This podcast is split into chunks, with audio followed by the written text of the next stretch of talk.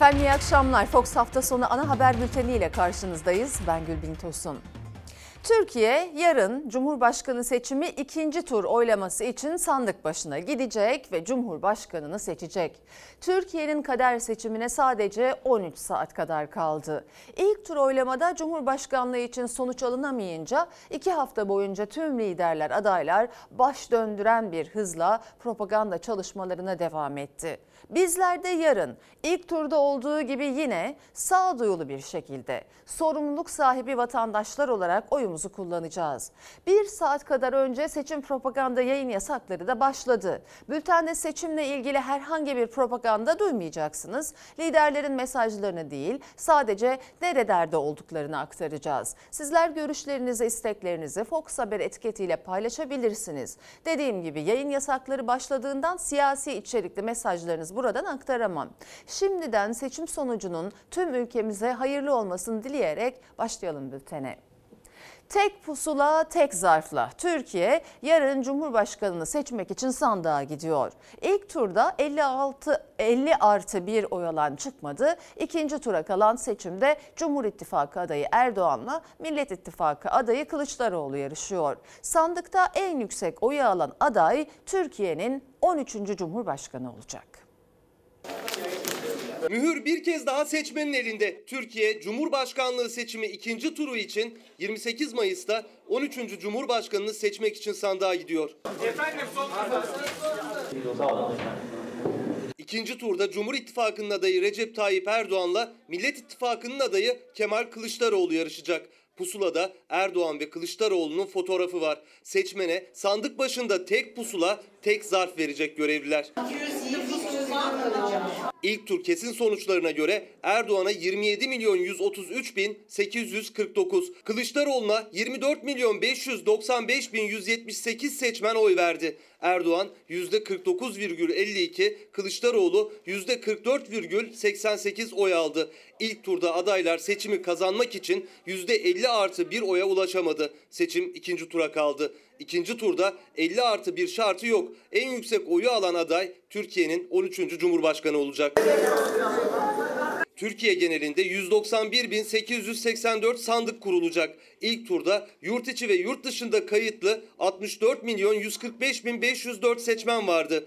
İkinci turda seçmen sayısı arttı. 18 yaşını dolduran, oy kullanmaya hak kazanan 49.958 seçmen daha ikinci turda ilk kez sandığa gidecek. Güncel seçmen sayısı 64 milyon 195 bin 462.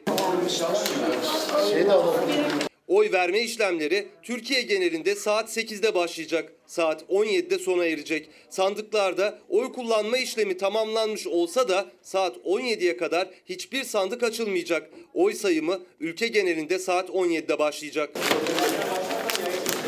Sandık başında ve seçim günü ülke genelinde uyulması gereken kurallar var. Seçim günü alkollü içki satmak, silah taşımak, oy kabinine telefon ya da fotoğraf makinesiyle girmek yasak. Zarfları sayalım. Seçim yasakları sabah saat 6'dan gece 24'e kadar kahvehane, kıraathane ve internet kafe gibi eğlence yerleri kapalı olacak. Eğlence yeri niteliğindeki lokantalardaysa yalnızca yemek servisi olacak. Seçim günü saat 18'den sonra düğünler yapılabilecek. Seçim günü yerleşim yerlerinde emniyet ve asayişi korumakla görevli olanlar dışında kimse silah taşıyamayacak. Sandıklar polis nezaretinde taşınacak. Seçim sonuçlarına ilişkin yayın yasağı ise saat 21'de kalkıyor. Yayın yasağı saatini Yüksek Seçim Kurulu aldığı kararla erkene çekebiliyor. Liderler seçime saatler kala son günü de sahada geçirdi, seçmenle buluştu. Millet İttifakı'nın Cumhurbaşkanı adayı Kemal Kılıçdaroğlu başkentte dar gelirli ailelerle bir araya geldi. Cumhurbaşkanı Erdoğan ise merhum Başbakan Adnan Menderes'in anıt mezarını ziyaret ettikten sonra İstanbul'un ilçelerinde seçim maratonunu tamamladı. Cumhurbaşkanlığı seçiminde ikinci tur için 14 günlük maratonda sona gelindi. Liderler son günde de sahadaydı. Cumhurbaşkanı Erdoğan İstanbul'da, Millet İttifakı'nın Cumhurbaşkanı adayı Kemal Kılıçdaroğlu ise Ankara'da seçmenle buluştu. Gerçekten çok teşekkür ediyoruz. Millet İttifakı'nın Cumhurbaşkanı adayı Kemal Kılıçdaroğlu ikinci turda miting yapmadı. Salon toplantılarına ağırlık verdi. Sandığa saatler kala da başkentte dar gelirli ailelerle birlikte aile destekleri sigortası buluşması programına katıldı. Cumhurbaşkanı Erdoğan ise İstanbul'da 27 Mayıs 1960 darbesinin yıl dönümünde merhum Başbakan Adnan Menderes'in anıt mezarındaki anma programındaydı. Merhum Başbakanımız Adnan Menderes Anma programı sonrasında seçmenle buluştu Cumhurbaşkanı. İstanbul'un ilçelerinde tamamladı seçim mesaisini. Ha pantolon bu. İkinci tur için kampanyayı İstanbul'a taşıyan İyi Parti lideri Meral Akşener de Sancaktepe'de tekstil işçileriyle bir araya geldi. MHP lideri Bahçeli Kızılcahamam'da ülkücü şehitler anıtını ziyaret etti. Türkiye tarihinde ilk kez Cumhurbaşkanlığı yarışı ikinci tura kaldı. Liderler son güne kadar sahada ya da yüz yüze temaslarla seçmenle buluştu. Seçim maratonu tamamlandı. İkinci turda da liderlerin seçimde oy kullanacağı sandıklar değişmedi. Adresler aynı. Cumhurbaşkanı Erdoğan ilk turda olduğu gibi oyunu İstanbul'da kullanacak. Erdoğan'ın oyunu kullandıktan sonra seçim sonuçlarını da Ankara'da takip etmesi bekleniyor. Millet İttifakı'nın Cumhurbaşkanı adayı Kemal Kılıçdaroğlu da başkentte Arjantin İlkokulu'nda sandığa gidecek. Kılıçdaroğlu da seçimi Ankara'da takip edecek. İyi Parti Genel Başkanı Meral Akşener İstanbul'da Üsküdar Beylerbeyi'ndeki Hacı Sabancı Anadolu Lisesi'nde sandığa gidecek. Allah hayırlı etsin. Millet İttifakı liderlerinin seçim günü sandıkların başında olacağı duyurulmuştu.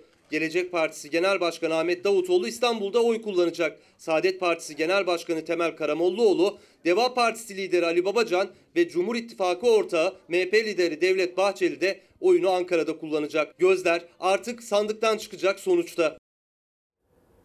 Seçimin ikinci turu için yurt dışında kullanılan oylar Ankara'da tek çatı altında toplandı. Gümrük kapılarında oy kullanımı ise devam ediyor.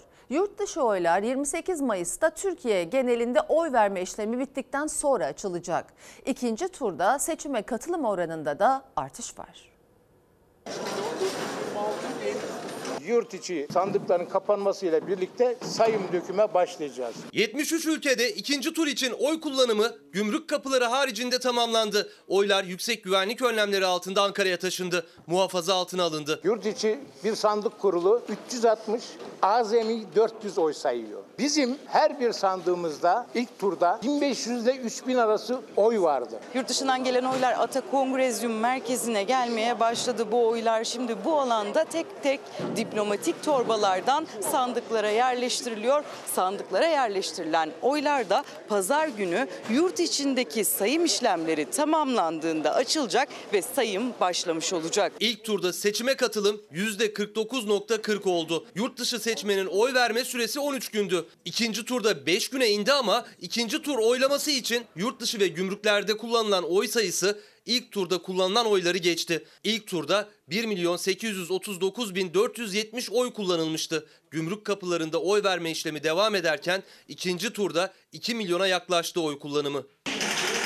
Yurt dışından getirilen oylar Ankara'da tasnif ediliyor. Yüksek güvenlik önlemi altında. Türkiye genelinde oy kullanma işlemi bittiğinde yurt dışı oylar da aynı saatte yani 17'de açılacak. Sayım partilerin gözetiminde olacak. Yurt dışından gelen oylar yaklaşık 1800 sandıkta birleştirilip işte bu alanda sayım gerçekleştirilecek pazar günü. O sayım için bu alanda aynı zamanda müşahitler de görev yapacak. Ancak çok fazla talep olduğu için müşahit sayısına sınırlama getirildi. Herkes gelmek istediği zaman nereye alacağım ben onu? Almam mümkün değil. Sayım dökümü yapamam. Böyle bir sınırlandırma yaptık. Aslında yasada bir sınırlama yok. İki Millet İttifakı'nın ortağı, iki de diğer Cumhur İttifakı'nın ortaklarına 400 ile sınırladık. Diğer partiler için de 200 ile sınırladık. Salonun darlığı nedeniyle. Oylar Ata Kongrezyum'da 5 ayrı kilit takılı bir odada sıkı güvenlik önlemleriyle korunuyor. Siyasi partilerimizin bildirdiği genç arkadaşlarımız var. Onlar bekliyor. Güvenlik güçlerimiz bekliyor. Bir de 5 kilidimiz var. Kilitlerden birinin anahtarı YSK Yurtdışı İlçe Seçim Kurulu Başkanı'nda. Diğer kilit anahtarları da AK Parti, CHP, İyi Parti ve MHP'nin yer aldığı 4 siyasi partinin temsilcisinde bulunuyor. Bu 5 temsilci bir araya gelmeden odanın kapısı açılamıyor. Yurt dışında kayıtlı 3 milyon 423 bin 769 seçmen var. 73 ülkede oy verme işlemi tamamlandı. Oylar Ankara'ya getirildi ama 28 Mayıs saat 17'ye kadar gümrüklerde devam edecek. Son gün kullanılan oylar da gümrüklerde sayılacak. Birleştirme tutanakları YSK'ya gönderilecek. Siyasi partiler tüm teşkilatlarıyla sandık nöbetine 14 Mayıs tecrübelerini de ekleyerek bir kez daha hazırlandı. CHP sandık başındaki müşahit ve görevli sayılarını artırdı. AK Parti'de 20 özür diliyorum 2 milyona yakın ekibiyle sandık başında 28 Mayıs'a hazırlandı.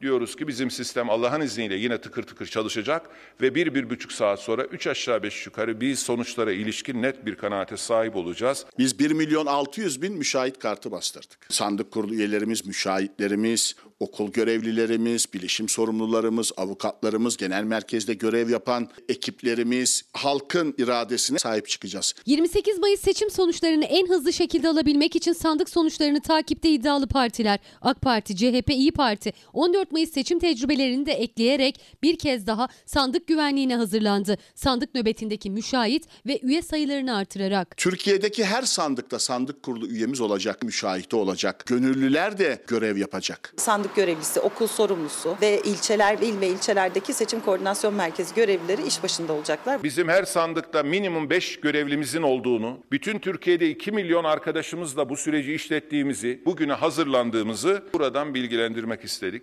Partiler günlerdir test ediyor sistemlerini. Sandıkta binlerce gönüllü müşahit ve sandık kurulu üyeleriyle ilk 48 saat neredeyse nefes almadan çalışmaya hazırlanıyor. Özel yazılımları sayesinde sayılan oyların ıslak imzalı tutanakları genel merkezlere aktarılacak. İl ilçe birleştirme tutanakları ile eşleştirilecek. Sandıktan gelen tutanakla işlenen oy farklıysa sistem uyarı verecek. Avukatlar çok çok önemli. 14 Mayıs'ta 15 bine yakın değerli meslektaşım görev yap. Onlar iş ve işlemleri takip ediyorlar. Hukuksuzluk varsa müdahale ediyorlar. İtirazları yönlendiriyorlar. Biz sandık sonuçlarının hazırlanmasını bile beklemeden, sonuçlar YSK'ya bile gelmesini seçim kurullarına beklemeden oradan veriyi alıyoruz. Tabii ki bizimkisi hızlı olacak. 81 ilde kurulacak sandıklara hakimiz diyor her parti. Her il ve ilçede görevlendirilenlerin yanı sıra sandık başındaki müşahitlerin sayısı da artırıldı. CHP avukatlar da görevlendirdi sandık başına. 14 Mayıs seçimlerinde CHP 2645, AK Parti'de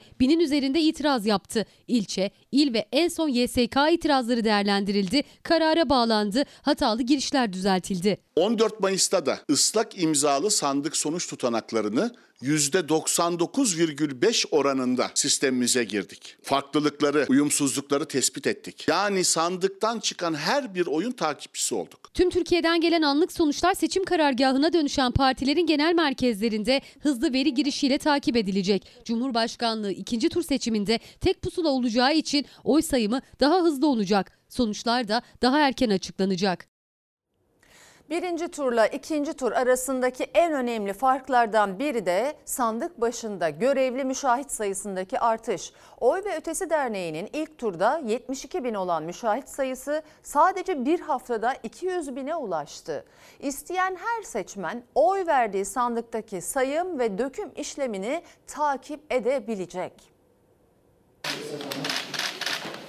Türkiye 13. Cumhurbaşkanını belirlemek için saatleri sayarken binlerce gönüllü ve müşahit de sandık başında görev alabilmek için heyecanla bekliyor. İlk turdan ikinci tura seçim güvenliğini sağlamak için başvuranların sayısında artış yaşandı. Kayıt ve eğitimlerin ardından müşahitler için görev zamanı geldi. Biz 72 bin kişi çalıştık sahada. Fakat o günden bugüne 200 bin kişiye ulaştık. İnanılmaz bir talep var. Neredeyse iki katı kadar insan bir hafta bile olmadan e, kayıt oluşturdu. Siyasi partiler sandık başında gözlemlemek üzere tüm süreci müşahit bulundurabilirler.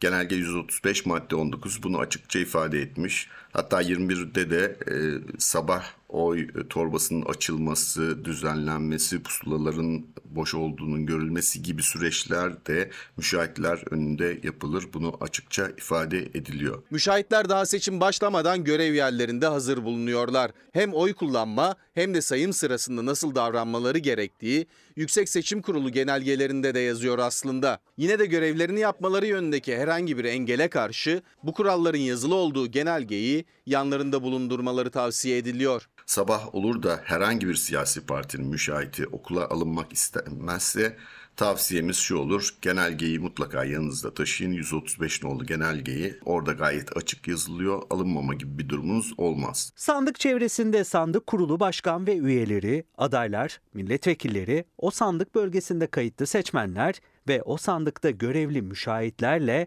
bina sorumluları ve çağrı veya ihbar üzerine gelen görevli kolluk güçlerinden başka kimse bulunamaz. Sandık ve oy güvenliği sadece müşahitlere de emanet değil aslında. Herkes gönüllü olarak oy verdiği sandıkta sayım ve döküm işlemine katılabilir, izleyebilir. Sayım ve döküm işleminin yapıldığı sınıflarda ise kapı her zaman açık olmak zorunda. Eğer siyasi bir partiden herhangi bir siyasi partiden müşahit kartınız yoksa sade seçmen vatandaş olarak saat 5'ten sonra e, yine e, sandık başında olup sayım ve döküm işlemlerini gözlemleyebilirsiniz. Sadece sandık kurulu güvenli bir ortamda olması için kapı her zaman açık olur. İsterse ip gerebilir. 200 binden fazla gönüllüyle sandık güvenliğini sağlayacak olan oy ve ötesi de görev alacaklar için eğitimlerini tamamladı. Daha önce sandık başında görevli olanların kritik seçimde bu zor görevi yapanlara en büyük tavsiyesi ise sakin ve sabırlı olmak. Seçimler e, doğası gereği gergin geçen ortamlar.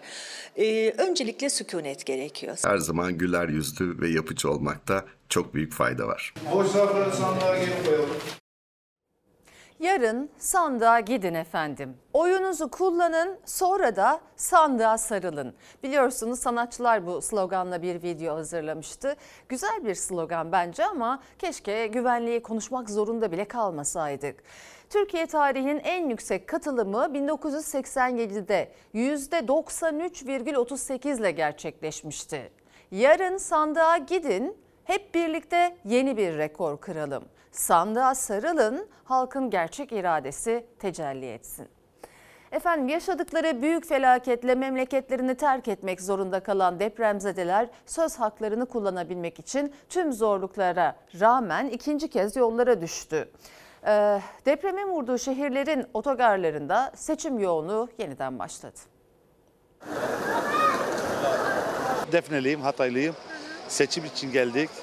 Oyumuzu kullanacağız. Demokrasi için, geleceğimizin, çocuklarımız için, geleceği için oyumuzu kullanıp tekrar şehir dışına çıkacağız. Biz aktarmalı geldik buraya. 20 saattir yoldayız. Bir oy bir oydu. Hatayımızı bırakmayacağız tabii ki de bırakmak olmaz. Ve inşallah toparlanacağız. Hatay'ı bir daha toparlayacağız. Yüzlerce kilometre uzaktan ikinci kez yollara düştü depremzedeler. Deprem bölgesindeki otogarlarda yeniden seçim yoğunluğu oluştu. En büyük yıkımı yaşayan Hatay Antakya'da da seçime katılmak için gelenlerin kalabalığı var. Biz oy için geldik. Seçim için geldik. Görevimizi yapmak için geldik biz. Burada yani görev olarak görüyoruz. Ben Eskişehir'den geldim. İşte ablam da kız kardeşim de gelecek onları bekliyorum. Seçimin ikinci turuna Cumhurbaşkanlığı seçimlerine sadece bir gün kaldı. Hatay Antakya otogarı bugün çok hareketli. Depremzedeler vatandaşlık haklarını yerine getirmek için bugün memleketlerine döndüler ve yarın oylarını kullanacaklar. Trabzon'dan geldim. Seçim için geldim buraya. 20 saattir oradayız, 21 saattir oradayız. Bir oy için geldim buraya. Tek bir oy için. Bursa İnegöl'den geldim. Kaç saattir yoldasınız? 15 saatlik yoldayız. Evet. Yorgunsunuz. Ne yapalım? Yorgunluğa da değiyor. İki depremzede muhabbet kuşu da var Antakya otogarında. Filiz yetim ailesiyle çocuklarıyla birlikte Çorum'dan geldi. Kuşlarını da tabii ki bırakamadılar. Efendim seçim için mi geldiniz? Evet seçim için geldik. Oyumuzu kullanıp geri döneceğiz. Kaç saat sürdü yolculuğunu? 13 saat. Çoğunun kalacak yeri bile yok. Yakınlarının, arkadaşlarının çadırına misafir olacak bir kısmı. Çadırım da yok bile. Ben Ankara'da yaşıyorum. Akraba, dost yanında kalıyoruz. Herkes gelsin. Ben Ankara'dan dört çocuklarımla beraber geldim. Hatay Antakya'da yıkım büyük. Depremin üzerinden aylar geçmesine rağmen kent bu halde ve birçok okul ağır hasarlı. İşte bu yüzden Cumhurbaşkanlığı seçimleri o ağır hasarlı okulların bahçesindeki bu konteynerlarda yapılacak. Sandıklar bu konteynerlere kuruldu. Yarın depremzede seçmenler burada oylarını kullanacak. Yıkıntıların yaklaşık 4 aydır tüm Türkiye'yi yakan acılarının arasında geleceklerinin kararını verecek depremzedelerde. Söz haklarını kullanabilmek için tüm zorluklara rağmen ikinci kez memleketlerine geldiler. Seçim günü yoğunluğun daha fazla olması bekleniyor. Oy vermek için geldik buraya. Allah hayırlısını versin diyelim. 14 Mayıs seçimlerini Fox'tan takip eden Türkiye yarın bir kez daha bu ekranda buluşacak. Seçim yasakları kalkar kalkmaz. En doğru ve en hızlı sonuçlar yine Fox'ta olacak. Cumhurbaşkanı seçiminin ikinci turunu da iddialı şekilde hazırlanan Fox, deneyimli kadrosu ve yorumcularıyla sonuçları değerlendirecek.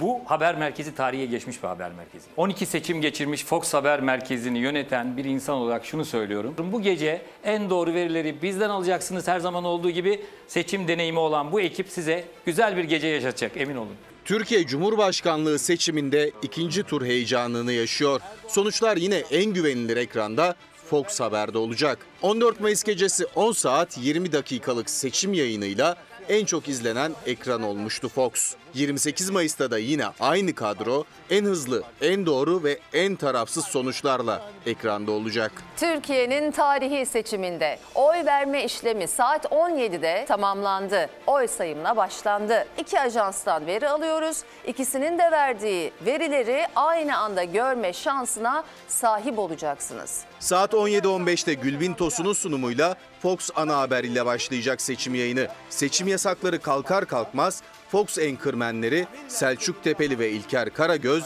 ekranda olacak. İlk sonuçlar iki ajanstan sade ve anlaşılır grafiklerle buluşacak seyirciyle. İki şey önemli.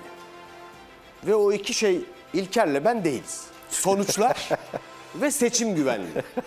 Buradaki bütün uğraş, bütün bu ekibin uğraşı, bütün bu grafikler 360 derece birbirinden farklı ekranlar var. Hem Anadolu Ajansı hem Ankara'dan takip edeceğiz. Bunun bir gerekçesi var. Onun gerekçesini de biz 2019 yılından aslında bir örneklendirebiliriz. Bir kaynakta veri akışı kesiliyorsa o diğer ikinci kaynaktan biz seçimi takip edebilelim diye e, iki kaynaktan besleneceğiz. İsabetli ve tarafsız analizler de yine Fox ekranında olacak. Kamuoyu araştırmacısı Bekir Ağırdır an beyan sonuçları yorumlayacak. Herkes geleneksel oy tabanlarında duruyor. Bunca hikayeden, bunca yaşanandan sonra bunca pandemi, merkezileşme, ekonomik buhran ve ikinci tur hala e, neredeyse kesin diyebilirim. Belki biraz sonra yapılacak canlı açıklamalarda bu itiraz sürecine ilişkin daha ayrıntılı şeyler yapılsa, bilgiler verilse evet ne oluyor, evet değil mi? daha sağlıklı kamuoyu bilgilenebilir. Şöyle bir kulis bilgisi var. Biliyorsunuz Cumhurbaşkanı Erdoğan İstanbul'dan izleyecekti seçimleri. Bu şekilde duyuruldu. Bugün e, öğle saatlerinde, öğleden sonra Ankara'dan izlemeye karar verdi. Ankara'ya gitti. Fox Haber Genel Yayın Yönetmeni Doğan Şentürk'le orta sayfanın deneyimli gazetecileri ve Fox Haber Ankara temsilcisi Tülay Ünal Öç'ten de hem kulis bilgileri hem sahadan gelen bilgilerle hem de yorumlarıyla izleyiciyi bilgilendirecek. açıklamalarda bulunuyorlar. Kendilerindeki rakamları görüyorlar. Bu gerçekten e, seçmenin son derece dikkatle takip ettiği bir nokta. Gece uzun olacak belli ki. Sandıklar kapanır kapanmaz. Ee, anladığım kadarıyla müşahitlerin de önceden hazırlanmış itiraz tut- tut- tutanakları var. İtiraz edilmiş. Bu bir taktik ya. Bu, bu psikolojik bir savaş bu akşam. Fox Haber muhabirleri de yaşananları aktarmak için seçimin en sıcak noktalarında olacak. Hem sandıktan çıkan sonuç hem de sahadan gelen bilgiler Türkiye'nin seçim ekranında izleyiciyle buluşacak. Veriler giriliyor. Sandık temelli bir algoritma var. Basit bir bilgisayar programı, bilgisayar algoritması var. En doğru verileri bizden alacaksınız her zaman olduğu gibi Kahramanmaraş merkezli iki büyük depremin vurduğu illerden biriydi Malatya. O gece sporcuların konakladığı Kırçuval Otel'de deprem anında yerle bir oldu. Enkaz altında kalan 15 kişi yaşamını yitirdi. O otelin sahibi aynı zamanda AK Partili Belediye Başkan Yardımcısı Zafer Kırçuval gözaltına alındıktan 3 ay sonra serbest kaldı. Burası Malatya Kırçuval Otel. Ee, Malatya Belediyespor'un bütün voleybolcuları bu enkazın altında. Üç gündür buradalar, bu göçüğün altındalar. Yardım yok. sevdiğinizi taştan alıp toprağa vermenin ne demek olduğunu anlamanızı asla istemem. En kısası 2 metre olan dağ gibi çocukların cesetlerinin çıktığı bir otel var. Hayallerin, umutların, mutlu günlerin enkaz altında kaldığı o otel Kırçuval Otel. Mehmet Can Ağarbaş ve Emincan Kocabaş takım arkadaşlarıyla birlikte Malatya'da Kırçuval Otel'de yakalandılar depreme. Onu genç sporcular olmak üzere 15 kişi can verdi enkaz altında. Enkaz yığınına dönen otelin sahibi ve AK Partili Battal Gazi Belediye Başkan Yardımcısı Zafer Kırçuval gözaltına alındıktan 3 ay sonra serbest kaldı. Bu ülkede insan hayatı bu kadar mı ucuz? 15 kişinin katili şu anda dışarıda. Hak, hukuk ve adaletin çöktüğünün belgesidir. Size 28 yaşında birçok hayalini, birçok umudunu kaybetmiş bir adamın sevdiği olarak sesleniyorum. Dünyanın elini kalbine koyup acı çeken insanları anlamasını istiyorum. Çünkü hiç bitmeyen bir yangına uyandık biz bir sabah. 6 Şubat'taki Kahramanmaraş merkezli depremlerin vurduğu 11 ilden biriydi Malatya. Malatya Büyükşehir Belediyespor takımından 6 voleybolcu ve 4 ampute futbolcu o gece Kırçuval Otel'de misafirdi. Saat 04.17'de saniyeler içinde yerle bir olan otelin enkazında kaldılar. Sadece adalet istiyoruz. Onları hiçbir ceza oradan çıkartmayacak tabii ki. Bize hiçbir şey onları geri getirmeyecek. Mehmetcan o formayı ve o damatlığı asla giyemeyecek. Ben de o gelinliğim. AK Partili Belediye Başkan Yardımcısı Zafer Kırçuval ailelerin şikayeti üzerine gözaltına alındı. 15 kişinin yaşamını yitirmesine karşılık sadece 3 ay tutuklu kaldı. Oysa hakkındaki iddia çok büyük. 2020 yılında Elazığ depreminde ağır hasarlı raporu olan bir otele bu çocukları yerleştirerek resmen çocukların mezarı haline gelmiştir. İddiaya göre Malatya Battal Gazi Belediyesi Başkan Yardımcısı da olan otel sahibi Zafer Kırçuval 3 yıl önce meydana gelen Elazığ depreminde hasar almasına rağmen sağlam diyerek çalıştırmaya devam etti otelini. Otelin sağlam olmadığı ise çok acı bir şekilde ortaya çıktı. 6 gün Malatya'da enkaz başında bekledim. 6. gün oğluma ulaşabildik. Sabit ikametgahı olması ve delil karartma şüphesi olmaması gerekçesiyle serbest bırakıldı Zafer Kırçuval. Üstelik Battal Gazi Belediyesi'nin resmi internet sitesine göre belediyedeki yetkileri ve başkan yardımcılığı görevi de sürüyor Kırçuval'ın. Bir yerde bir ufak umut ve adalet varsa dilerim sesimize kulak verirsiniz. En azından rahat uyuyabilmeleri için onlara bir fırsat verirsiniz. Türkiye 6 Şubat depremlerinin ardından çok zor bir sınavdan geçti. Gönüllüler yerel yönetimlerde depremin yaralarını sarmak için harekete geçti. Beylikdüzü Belediyesi de geliştirdiği yaşam evi projesiyle her mahalleye afet konteyneri kurulacak. Şu an Hatay'da e, mümkün değil o inşaat konteynerında insanların e, bulunması, yatması, uyuması, içerisinde yer alması mümkün değil. Çadırlar da hakeza aynı. Kışın e, soğuk, yazın sıcak.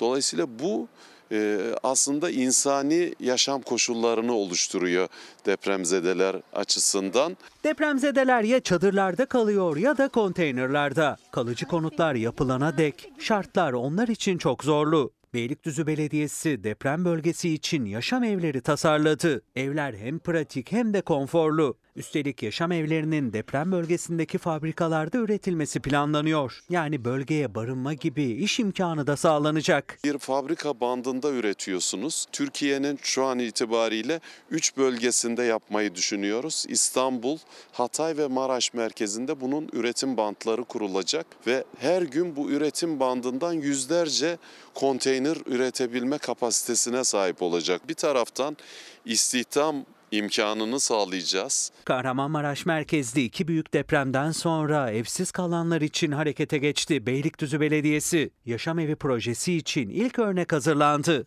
Deprem sonrası barınma en büyük sorunların başında geliyor. Bunun için Beylikdüzü Belediyesi bir proje geliştirdi. Bu şekilde tek katlı evler üretilecek ve o evlerin ilk örneği Ev 55 metrekare 2 artı 1 ve modüler bir yapıda olduğu için ihtiyaca göre bu evler daha da genişletilebilir. Bunlarla siz aynı zamanda hem kreş inşa edebiliyorsunuz, işte sağlık ocağı inşa edebiliyorsunuz, ticari üniteler inşa edebiliyorsunuz. Banttan çıktıktan sonra sadece montajı kalacak. İki ay gibi kısa süre içerisinde bunun üretim bantlarını e, kurmuş olacağız. Kredilendirme, e, hibe kredilerine de başvuruları yapılacak. Deprem bölgesinin yeniden yapılandırılması için geliştirilen projelerin yanı sıra İstanbul'u bekleyen olası deprem için de acil durumda kullanılabilecek konteynerları her mahalleye yerleştirmeye başladı Beylikdüzü Belediyesi. Afet sonrası en büyük iş arama kurtarma ekiplerine düşüyor. İşte o ekiplerin hem konaklayacağı hem de teçhizatlarının bulunabildiği bu şekilde istasyonlar da tasarlandı. Burada jeneratörler var, aletler var. Bu şekilde aşı dolapları var ve bu istasyonların her mahalleye kurulması planlanıyor. Afet anında bizim ihtiyaç duyduğumuz bütün malzemeler bu modülün içerisinde var. Bize e, şehir dışından gelecek olan arama kurtarma ekiplerine tahsis edeceğimiz modül Türkiye'nin dört bir tarafında bu konteynerların her mahallede yer alması lazım aslında. 8. sınıf öğrencileri hayallerindeki liseye girebilmek için sınavda ter dökecek. En zorlu şartlar altında sınava hazırlananlar hiç kuşkusuz depremzede öğrenciler. Sınava bir hafta kala yoğun çalışma programları sıcak çadırlarda kısıtlı imkanlarla devam ediyor. Çocuklar konumuz asit bazlar. İlk bir ay tabii çalışacak ortam yoktu ama bu işte son dönemde elimizden geleni yaptık. Bir ek puan verilmesini isterdim. Bir de sınav, sınav ertelemesini daha çok çalışmamız için. Ama olmadı işte. Ek puan verilmedi, sınav ertelenmedi. Üniversite sınavına girecek öğrenciler için ayrılan %25 ek kontenjan onlar için gündeme bile gelmedi. Deprem bölgelerindeki 8. sınıf öğrencileri 4 Haziran pazar günü liselere geçiş sınavına girecek. Son haftada ellerindeki kısıtlı imkanlarla çalışmaya devam ediyorlar. Çok heyecanım var. Korkuyorum sınavdan. Diğer şehirlerde öğrenciler bizden daha çok çalışabiliyor. Onların imkan, imkanları bizden daha çok. Yani beklerdik ama olmadı. İşin aslı elimizden geldiğini yapmaya çalıştık. Ama tabii çocukların en az iki aylık bir kayıpları var. Bizim çocuklarımızın hiçbir şeyleri yoktu. Bu çocukları buraya getirmek, bu çocuklara kitap bulmak, öğretmen bulmak, haydi hadi hepsini bedava bulmak çok zordu. Bayağı zorlandık. Hatay Samandağ'da bir sahra eğitim çadırındayız. Depremzede 8. sınıf öğrencileri gönüllü öğretmenlerinin eşliğinde gönüllülerin getirdiği bu sıralarda bu tahtada LGS'ye hazırlandı ve ter döktüler. Şimdi hayatlarına yön verecek o sınav haftaya pazar günü yapılacak. Bir ay boyunca çok az çalışabildik. Hani ama babam bana söyledi ki hani evden kitaplarını al, yani arabada çalış, başka bir yerde çalış. Tahtamızı, sıramızı, masamızı getirdik. Çadırları gönüllerden aldık. Bir şekilde tamamen gönüllü bir şekilde çocuklarımıza yardımcı olmaya çalıştık. Yeterli mi? Hayır. Gönüllü öğretmenlerin sivil toplum kuruluşlarının destekleriyle girişinde Atatürk'ün çehresinin ve Türk bayrağının asılı olduğu çadırlar kuruldu Hatay Samandağ'da. Öğrenciler düzenli bir ortamda bir arada ders çalışabilsinler diye artık iyice ısınan havada bulabildikleri vantilatörün yetmeyen serinliğiyle sınava hazırlanıyorlar. Büyük acılar yaşadılar. Evleri, okulları yıkıldı. Ders yapacak bir sınıfları kalmadı. Mevsim yaz, hava sıcak. Çadırın içi 35 derece ve öğrenciler bu kendisine bile faydası olmayan vantilatörün esintisiyle serinlemeye çalışıyorlar ve heyecanları çok büyük. Bu sınav bizim e, geleceğimizi belirleyecek. Deprem dönemi diye biraz kötü hissediyoruz evet. Zor, şartlar çok zor ama pes etmiyoruz. Hem sıcaktan hem heyecandan terliyor çocuklar. Diğer illerdeki akranlarıyla aynı şekilde aynı sorularla girecekler sınava. Ama yaşadıkları ağır. Büyük felaket zaten hayatlarının en zor sınavıydı. Depremin dördüncü ayında gelecek yıllarının aydınlık olması için bir sınav daha verecekler. Nitelikli fen lisesi ve üstü olabilir öyle istiyorum. E, Doktor olmak istiyorum çocuk doktoru. Fen Lisesi'ydi, Nevzat Şahin'di. Nitelikli okulların hepsi yıkılmış durumda. Hiçbiri faaliyette değil. Nasıl olacak bu iş? Bu çocuklar kazansa nereye gidecek? Mutlu M. Avcı demiş ki yarınki seçim vatanımıza milletimize hayırlara vesile olsun katılmamak elde değil. Ee, bir izleyicimiz gençlerimiz çocuklarımızın aydınlık geleceği için kadınlar için akıl ve vicdanla sandığa git oy ver demiş. Bir izleyicimiz de Firdevs Hanım da ücretli öğretmenler mağdur lütfen dile getirir misiniz? Dile getirmek ne demek? Hem de haberlerinizi yapıyoruz. Mağduriyetinizin giderilmesi dileğiyle haberle devam edelim.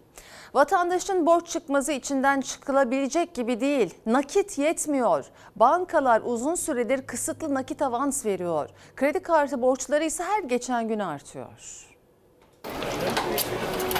Ekonomi biraz sizi kredi kartına itiyor haliyle. Alım gücü az. Millet kredi kartıyla dönüyor yani. En çok ne alıyorsunuz? Aklınıza gelebilecek her şey yani aracımın yakıtından, işte evin mutfağından, kılık kıyafetinden. Ya ödemeyi işte vatandaş kısmi olarak kesesine göre askeri tutar. Ya elektrik, su faturalarını genelde onunla ödüyorum. Faturaları kredi kartıyla. Tabii. Tüketici borçlu, borcunu kabartansa en temel ihtiyaçları aslında. Karnını doyurmak için yaptığı gıda alışverişi, işe gitmek için aldığı yakıtı, faturalar bile artık kredi kartıyla ödeniyor. Ödeme günü geldiğinde ise borcun sadece asgari tutarını kapatabiliyor çoğu. Tüketicinin büyüyen borcunu BDDK verileri de ortaya koyuyor. Bir yılda tüketicinin bankalara olan kredi ve kredi kartı borcu 6 kat, sadece kredi kartı borcu 2,5 kat arttı. Kredi kartı borçları 345 milyar 622 milyon liraya ulaştı. Tüketicinin böyle durumlarda acil ihtiyaçlarını karşılamak için sarıldığı nakit avansa bir haftadır kısıtlı. Market harcamalarını.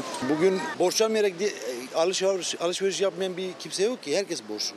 Yani ay sonu zor getiriyoruz. Tüketici artık kredi kartını pahalı ya da taksit yaptırmak istediği bir ürünü almak için değil, en temel ihtiyaçlarını karşılamak için markette ya da yakıt alırken kullanıyor. Sonrasında da bunu ödemekte bile zorlanıyor, bankanın kapısına geliyor. Kredi çekebilense işte bu kredi kartı borcunu kapatıp borcu borçla ödüyor. Birkaç bankaya borcunuz var. Olmayan var mı? İşte evimizi taşıdık. Kiraları biliyorsunuz yüksek yani. 3 bin liradan çıktım. 13 bin lira kiraya çıktım. Emekliyim, çalışıyorum. Borçlanmadan nasıl olacak? Bankalar her isteyene kredi vermediği halde 2023'ün ilk 3 ayında tüketici kredilerindeki artış 196 milyar 645 milyon liraya çıktı. Bir başka borç kapısı da nakit avanslı tüketici için ama bankalar hala nakit avans vermiyor. Borçlu da olmadan ya asla alınmaz yani. Peşin hiçbir şey alınmıyor. Yani neredeyse markete böyle borçlanınca bütçe ayırıyordum kendime mesela. Şimdi o bütçeden aşıyoruz.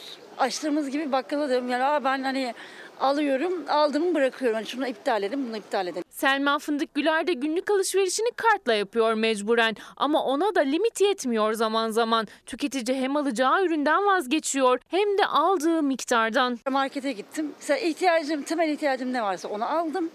Ee, Baktım param yetmiyor. Neyi bıraktınız mesela? Sucuk almıştım, sucuğu bıraktım. E benim oğlum okula gidiyor. E canı bir şey ister mesela. E canı yani biz yemeyelim, yemeyelim mi yani? Ama almadım, yemedik. Kırmızı etteki fiyat artışı yılbaşından bu yana durdurulamıyor. Son iki haftada kıymanın kilosu 40 lira daha arttı. En azından Kurban Bayramı'nda et yemek isteyen tüketiciler fiyatlar açıklanınca yine hayal kırıklığına uğradı. Fiyatlar almış başını gidiyor biraz pahalı tabii. Önümüzde kurban bayramı mesela kurbanlık fiyatlarına baktınız mı? Baktık evet baktık. Küçük başlar 6 gibi herhalmiş. Büyük başlarda nereden baksan 70-80 bin gibi bir şeymiş. Araştırıyoruz bakacağız. Kısmet biraz zor. Kırmızı et fiyatları zaten yüksek tüketici için. Et girmeyen evlere et girmesi için en güzel fırsatsa Kurban Bayramı. Diyanet'in vekaletle kurban kesimindeki artış geçen yıla göre %164. Kurbanlıkların fiyatı da ortalama %150 arttı. Ankara Kırmızı Et Birliği kurbanlık fiyatlarındaki artışa dikkat çekti. Geçen yıl 65 lira olan canlı kurbanlığın kilogramı bu sene 165 lira oldu. Geçen seneye göre kurban fiyatları iki misli arttı. Kurban satıyordum 4 bin liraydı. Bu sene bir kuzu 9-10 bin lira. Geçen seneki dana fiyatlarımız, hisse fiyatlarımız 6,5-7 liraydı. Bu sene de fiyatlar 13,5-14 lira gibi değişiyor. Şu anda pek talep yok. Kurbanlık fiyatlarına baktınız mı? Kesebilecek misiniz?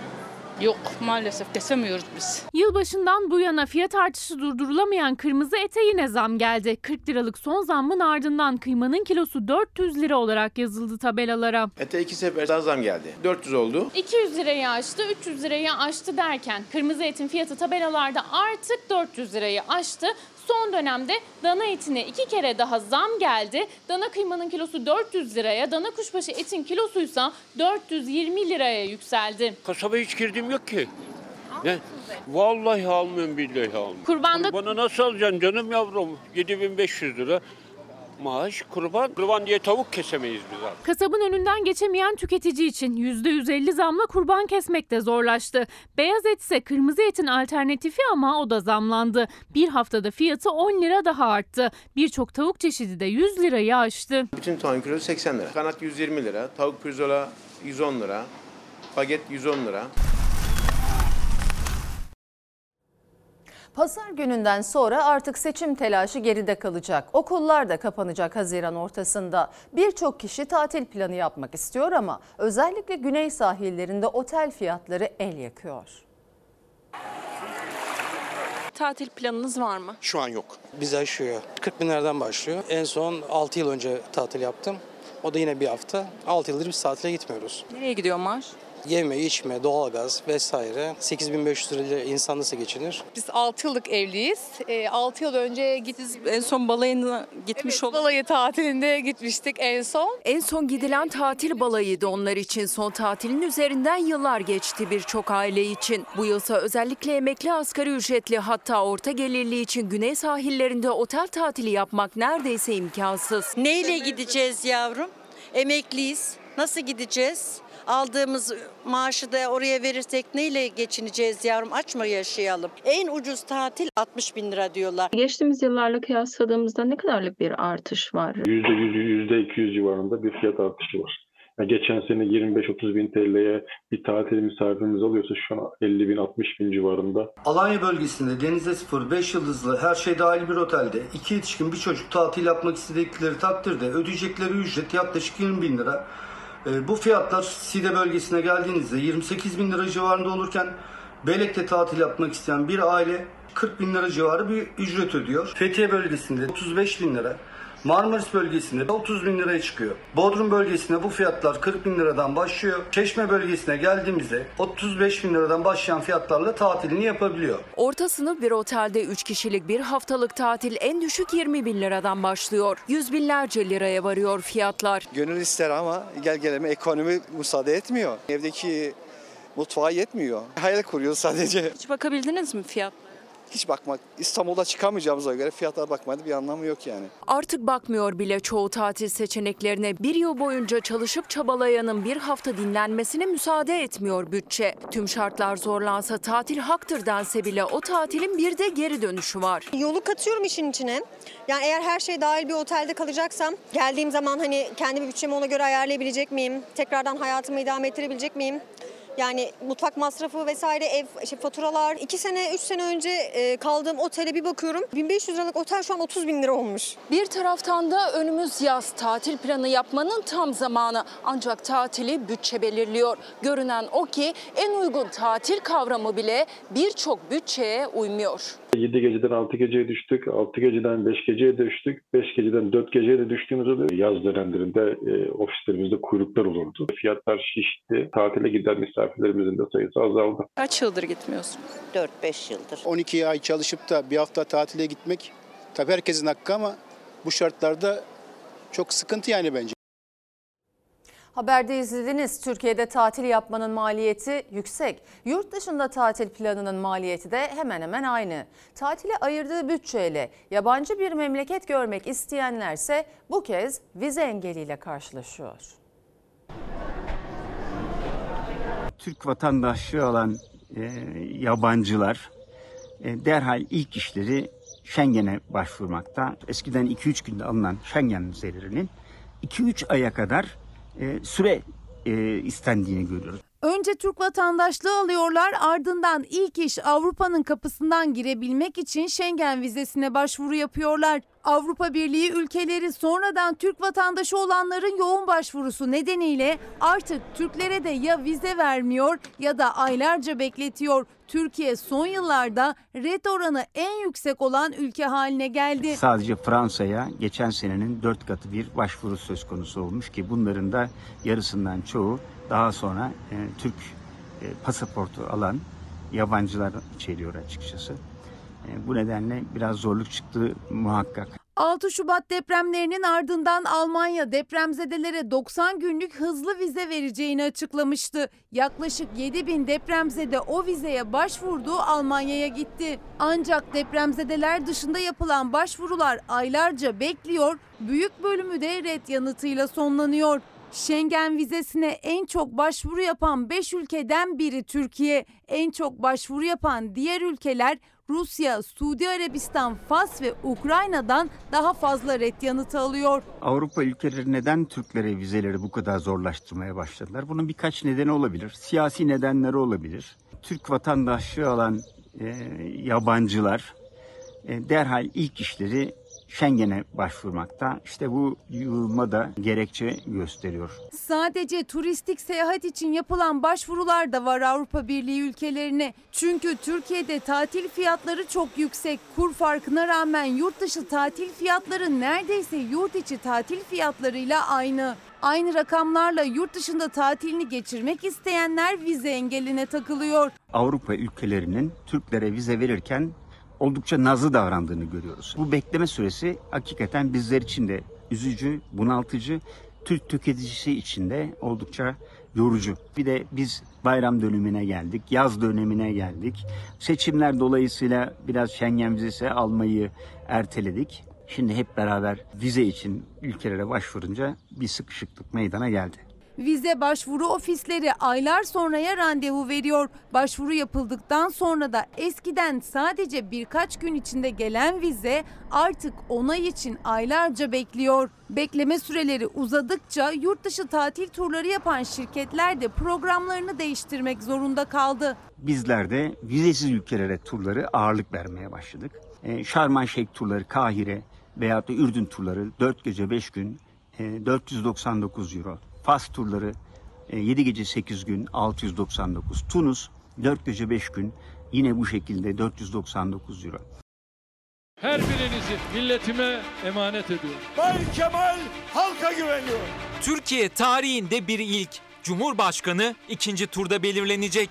28 Mayıs'ta iki adaylı sandığa gidiyor seçmen. Akşamsa gözlerin çevrildiği ekran yine Fox olacak. İlk veriler gelmeye başladı. Diğer iller hepsini tek tek paylaşacağız. 14 Mayıs'ta olduğu gibi Fox izleyiciye en net ve anlaşılır ekranı sunacak. Oy sayımına başlandı. Gülbin Tosun'la ana haberden sonra seçim sonuçlarını İlker Karagöz ve Selçuk Tepeli aktaracak. Kamuoyu araştırmacısı Bekir Ağırdır ilk gelen verilerle seçimin sonucunu yorumlayacak. Siz topu çevirmeye devam edin. Topu çevirelim. Arada analizler yapacağız. Murat Yetkin, Toplamda az görünüyor. Çiğdem Toker, kendi lehine kullanma eğiliminde oluyor. Nevşin Mengü, kendi oyunu konsolide etmiş olması. Deniz Zeyrek. Herkes sandığa taşıma gibi bir gayret olabilir. Deneyimli gazeteciler 13. Cumhurbaşkanı'nın belirleneceği akşam seçimi ve sonrasını analiz edecek. Normal bir durum değil. Bu gece uzun olacak. Fox Haber Genel Yayın Yönetmeni Doğan Şentürk ve Fox Haber Ankara temsilcisi Tülay Ünal Öç'ten